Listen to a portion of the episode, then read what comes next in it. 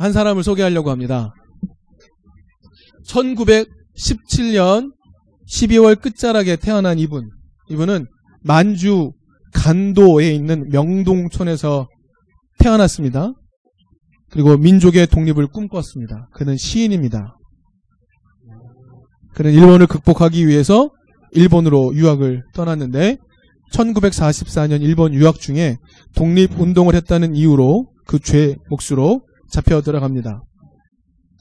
그리고 2년형을 언도받고 후쿠오카 형무소에서 복역하다가 해방을 6개월 앞둔 1945년 2월에 돌아가셨습니다. 여러분 누군지 아시겠죠? 윤동주입니다.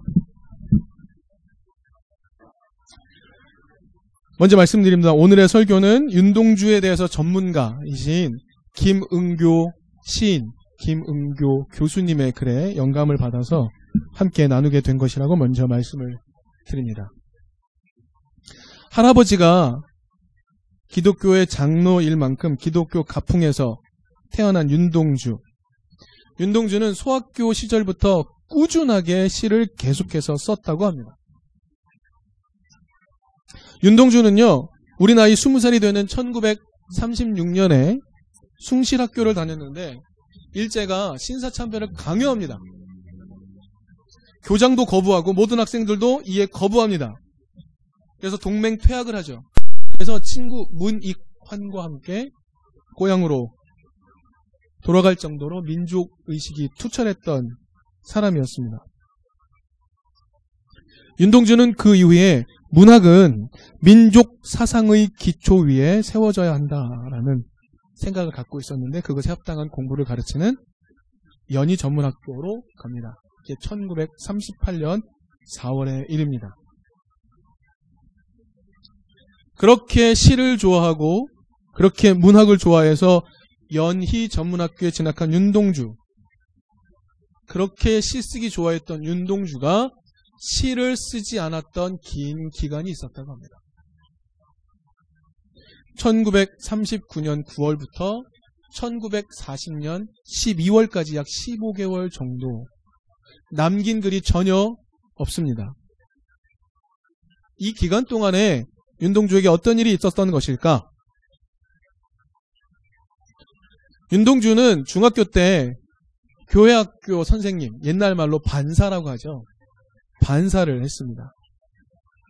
그리고 지금 여름 성경학교라고 부르는 하기 성경학교 때 그 하기 성경학교를 돕기도 할 만큼 신앙생활에 있어서 되게 열심이었던 사람이라고 합니다.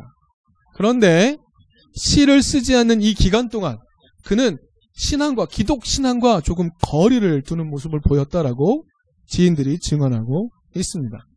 왜 그랬을까? 왜 그랬을까? 아마 기독 신앙에 대해 뭔가 깊이 고민했던 것 같습니다. 방황의 기간이었던 것 같아요. 그랬던 그가 마침내 다시 시를 쓰기 시작합니다. 1940년 12월에 다시 시를 쓰기 시작하는데 윤동주의 시는 그 이전의 시와 많은 변화를 보입니다. 그때 썼던 시가 있습니다. 바로 팔복이라는 시입니다.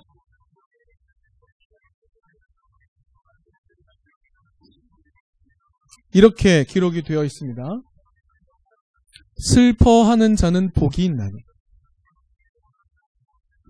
슬퍼하는 자는 복이 있나니. 슬퍼하는 자는 복이 있나니. 슬퍼하는 자는 복이 있나니. 슬퍼하는 자는 복이 있나니. 슬퍼하는 자는 복이 있나니. 슬퍼하는 자는 복이 있나니.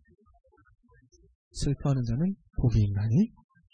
저희가 영원히 슬플 것이요.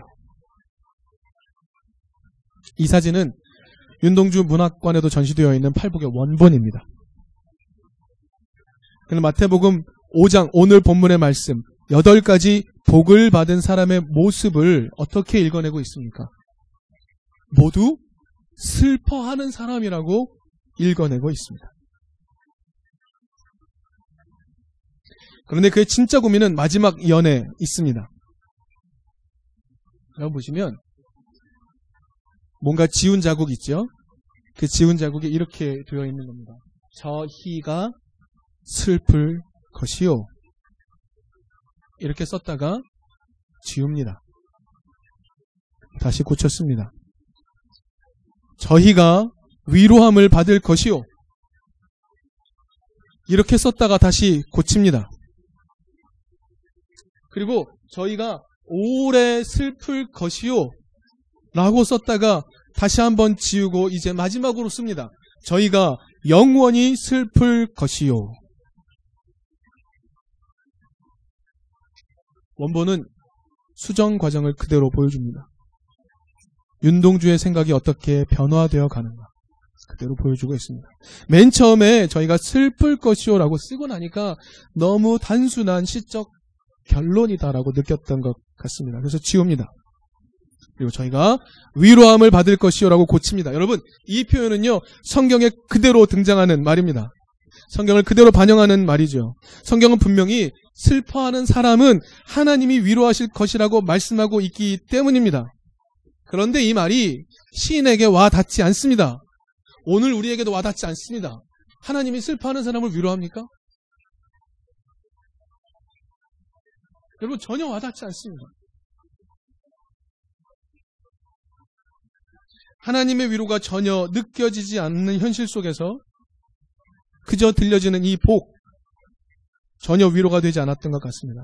위로는, 위로는 필요하지만 말뿐인 이런 얄팍한 위로, 그것이 아마 공허하게 느껴졌던 것 같습니다. 그래서 윤동주는 고통에 정면 대응하기 위해서 이렇게 씁니다. 저희가 오래 슬플 것이요. 그리고 이번에는 오래라는 말을 다시 바꿉니다. 영원히, 영원히. 여러분, 윤동주는 왜 영원히 슬픈 것이 복이라고 썼을까? 여러분, 시인이 살았던 이 시대는 고통의 시대였습니다. 여러분, 예수 시대, 유대인들이 로마의 압제에서 벗어나고 싶었던 것보다 더하게 일본의 압제에서 벗어나고 싶었던 한국입니다. 그들에게 이 시인이 살았던 시대는 정말 끝모를 고통의 시대였습니다. 여러분, 우리는 여기서 잠깐 예수님이 오늘 본문을 말씀하시는 장소로 한번 돌아가 봅시다. 자, 예수님께서 여덟 가지 복 있는 사람을 말씀하시죠. 여덟 가지 복 있는 사람. 여러분, 이 여덟 가지 복 있는 사람은요, 로마의 압제 속에서 동족 기득권자들의 압제 속에서 어떤 삶을 살게 될까요? 예수님이 말씀하시는 이 여덟 가지의 삶을 사는 사람은 어떤 삶을 살게 될까요? 예수님 말씀하시는 대로 가난하고 슬퍼하고 온유하고 의를 추구하고 자비롭고 마음이 따뜻하고 평화를 추구하고 의를 말하다가 박해를 받으며 사는 민중의 삶은 어떤 삶일까요? 기쁨이 가득한 삶일까요? 여러분 그야말로 그렇게 사는 사람의 삶은 슬픔이 가득한 삶일 것입니다. 그렇게 살면요, 로마가 동족 기득권이 그 민중의 삶을 당연히 압제할 겁니다. 그렇게 살면요, 영원히 벗어날 수 없는 슬픔 속에서 살 겁니다. 그래서 아마 시인은 슬퍼하는 자는 복이 있다라는 말을 여덟 번 했던 것 같습니다. 시인이 찾아낸 슬픔이라는 단어, 그것은 하나님의 뜻을 구하며 사는 자들이 겪을 감정의 총합이었던 것 같습니다. 여러분, 하나님의 뜻대로 살면 슬픕니다. 하나님의 뜻대로 살면 슬퍼요. 여러분, 윤동주는요, 원래부터 슬픈 사람들을 외면할 수 없는 고운 심성을 가졌던 사람이라고 합니다. 그가 만주 용종에 살다가 경성으로 공부하러 왔을 때 그의 눈에 보였던 조국의 현실은 슬픔이었습니다. 그는 슬픈 존재를 외면할 수 없었습니다. 그래서 1938년 9월에 슬픈 족속이라는 시를 씁니다. 그가 1939년 절필을 하기 전까지 아마도 시인 윤동주는 그 슬픔에서 조금도 헤어나오지 못했던 것 같습니다. 민족이 당하고 있는 이 고통이 결코 쉽게 끝나지 않을 거라 느꼈기 때문일 것입니다. 그리고 이 고통에 대해서 자신의 기독 신앙이 아무런 대답을 하지 못하고 있음을 알았기 때문일 것이고 하느님도 아무런 대답을 해주지 않고 있다고 느꼈을 것입니다. 그래서 그 절망 앞에서 그는 시 쓰기를 포기했던 것 같습니다. 그런데 15개월이 지나서 다시 시를 쓰기 시작하는데 그가 여전히 슬픔을 말합니다. 여러분 15개월의 시간 동안 그는 슬픔에 대해서 어떤 변화를 보인 것일까? 여러분 이 시에서 슬픔이 바로 이 자리에서 위로받는 것이다라고 그렇게 끝나는 거라고 말하지 않습니다. 오히려 영원한 슬픔을 말하죠. 여러분 이 표현이 자 슬픔은 영원히 끝나지 않을 거야라고 말하는 자조적인 표현일까요? 아닙니다. 그러면 슬퍼하는 자가 복이 있다라고 말할 수 없는 거죠. 여러분 그래서 시인의 언어는 참 위대한 것 같습니다. 여기서 말하는 영원한 슬픔은 무엇을 말하는 것일까? 그 영원히 슬퍼하는 자에게 영원한 위로가 있을 것이다 라고 말하는 겁니다. 어떻게 알 수 있냐고요? 여러분 윤동주의 대표 시가 뭡니까? 서시죠. 서시는 팔복을 쓴 후 1년 후에 지은 시입니다. 여러분 서시를 외우실 수 있나요?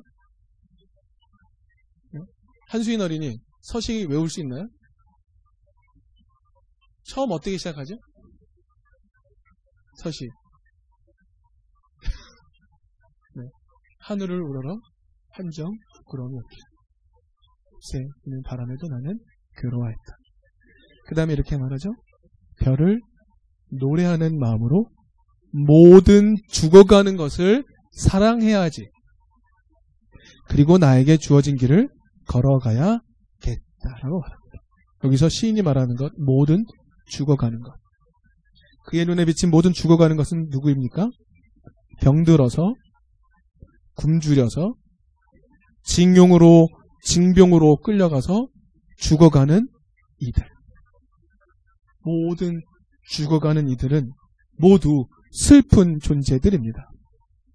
시인은 이렇게 말합니다.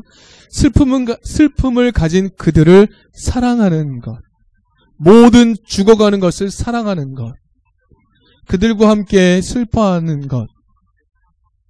그것이 십자가에 예수가 주고자 했던 진정한 복이라는 것을 깨달은 것입니다. 그리고 그 예수의 길, 즉, 모든 죽어가는 것을 사랑하는 것. 예수가 보여줬던 그 길, 그것이 자신에게 주어진 삶이라는 신앙의 비밀을 깨달은 겁니다.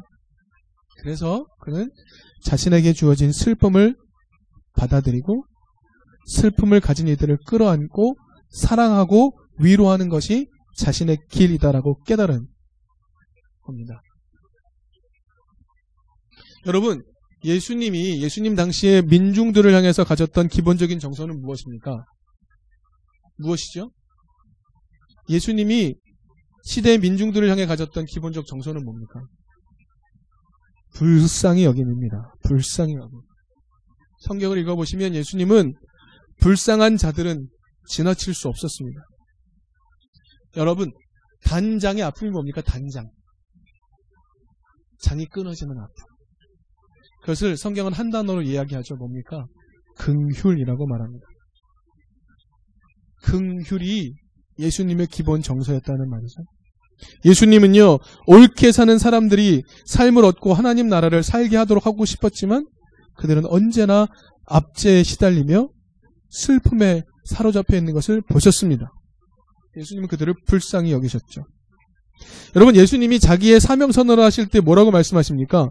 자신의 할 일이 뭐라고 말하죠? 자신은 가난한 자, 포로된 자, 눈먼 자, 눌린 자, 그들에게 생명을 주는 것이다라고 말합니다. 여러분, 예수님이 기본적으로 상대했던 사람들 누굽니까?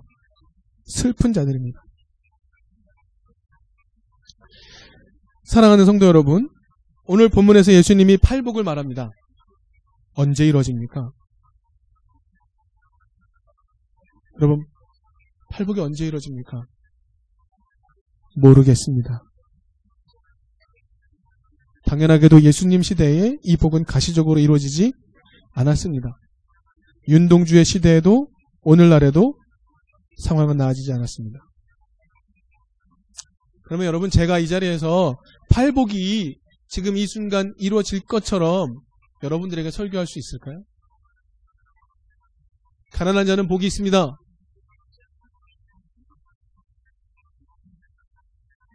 애통하는 자는 복이 있습니다.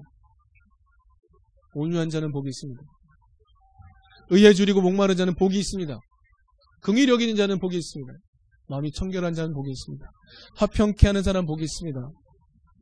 의를 위하여 핍박을 받는 자는 복이 있습니다. 라고 제가 설교할 수 있습니까? 여러분, 예수님이 말씀하신 팔복은 우리가 삶 가운데 이루어지지 않는 것 같습니다. 불교는요, 인간 세상을 뭐라고 표현하죠? 고해라고 표현합니다. 고통의 바다. 괴로움이 끝이 없다고 봅니다. 하나의 고통이 끝나면 다른 고통이 찾아온다고 말합니다. 그래서 불교의 목표는 뭐냐면 이 고해의 바다를 건너서 저 피안의 세계, 해탈의 세계, 열반의 세계로 들어가는 게 불교의 목표입니다. 여러분 맞습니다. 고통은 언제나 존재합니다. 고통은 사라지지 않습니다. 그러니까 속히 건너가 버려야 되는 걸까요? 여러분 기독교는 이 지점에서 분명히 차이를 가지고 있습니다. 윤동주 시인이 깨달았던 것. 영원히 슬픈 일은 계속될 것입니다. 그러나 그 속에서 영원한 위로가 늘 함께한다는 것. 그것이 그가 깨달은 기독교의 본령입니다. 어떻게 할 수 있는가? 윤동주의 유작 중에 십자가라는 시가 있습니다. 그 중 일부를 소개해 드리겠습니다. 괴로웠던 사나이, 행복한 예수 그리스도에게 처럼 십자가가 허락된다면 모가지를 들이우고 꽃처럼 피어나는 피를 어두워가는 하늘 밑에 조용히 흘리겠습니다. 윤동준이 이렇게 말합니다. 괴로웠던 사나이 행복한 예수 그리스도에게처럼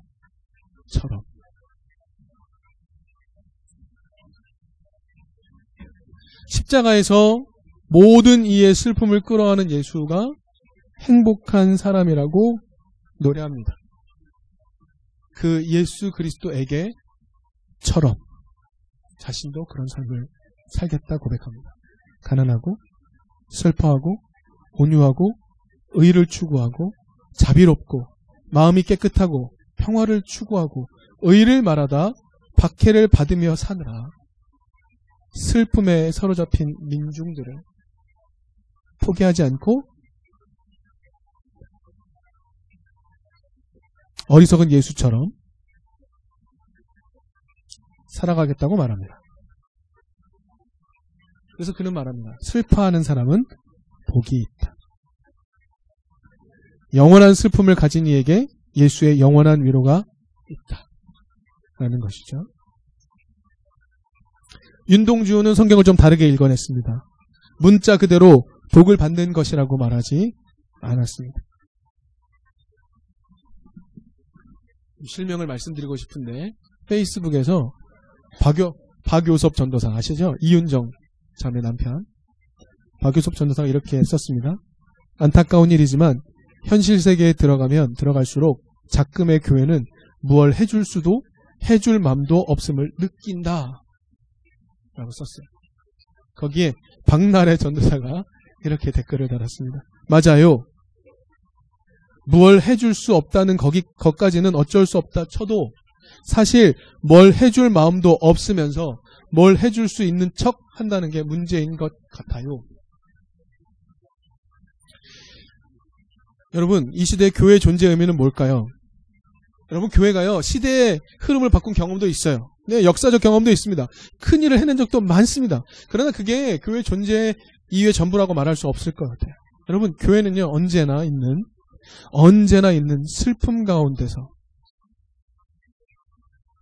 끝나지 않는 위- 영원한 위로를 나누는 공동체입니다.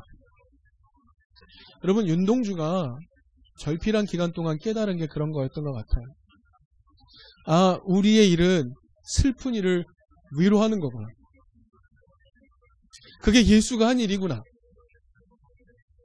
예수가 오늘날 교회를 향하여 하는 말이구나. 하고 깨달은 것 같습니다. 여러분, 교회는요, 이것이 제일 먼저 중요합니다. 하나님 나라라는 굳건한 소망 위에 서 있어야 합니다. 우리는 그 희망을 놓치면 안 됩니다. 그 희망이 없으면 우리는 아무것도 없습니다. 바울이 이렇게 말했죠. 우리에게 하나님 나라가 없으면 우리가 믿는 것은 정말 헛되고 헛된 것이다라고 말합니다. 여러분 교회는요 하나님 나라는 굳건한 소망 위에서 현실의 슬픔을 끝까지 끌어안아주는 위로의 공동체입니다. 시인이 말했던 것처럼 괴로웠던 사나이 행복한 예수 그리스도에게처럼 십자가 허락된다면 모가지를 들이우고 꽃처럼 피어나는 피를 어두워가는 하늘 밑에 조용히 흘리겠습니다. 라고 말하는 이들이 모인 곳이 바로 교회입니다. 서로 불쌍히 여기고 그 끝나지 않을 슬픔 속의 위로를 영원히 나누는 곳. 그래서 영원한 복을 누리는 곳이 바로 교회여야 한다는 거죠. 제가 오늘 팔복을 일일이 다 설명하지 않았습니다. 대신 시인이 말했던 것처럼 복에 합당한 사람이 반드시 겪게 될 슬픔을 나눴습니다. 그리고 그런 슬픔에 대한 복은 모든 죽어가는 것을 사랑하는 끝없는 위로임을 나누었습니다. 여러분, 우리의 가운데 고통은 쉽게 끝나지 않을 겁니다. 그러나 그 가운데 하나님 뜻대로 살기 위해 사- 살다가 슬픔을 당한 자들은 복이 있습니다. 왜요? 우리가 함께 영원토록 위로할 것이기 때문에 그렇습니다. 하나님은 우리를 위로하는 분입니다.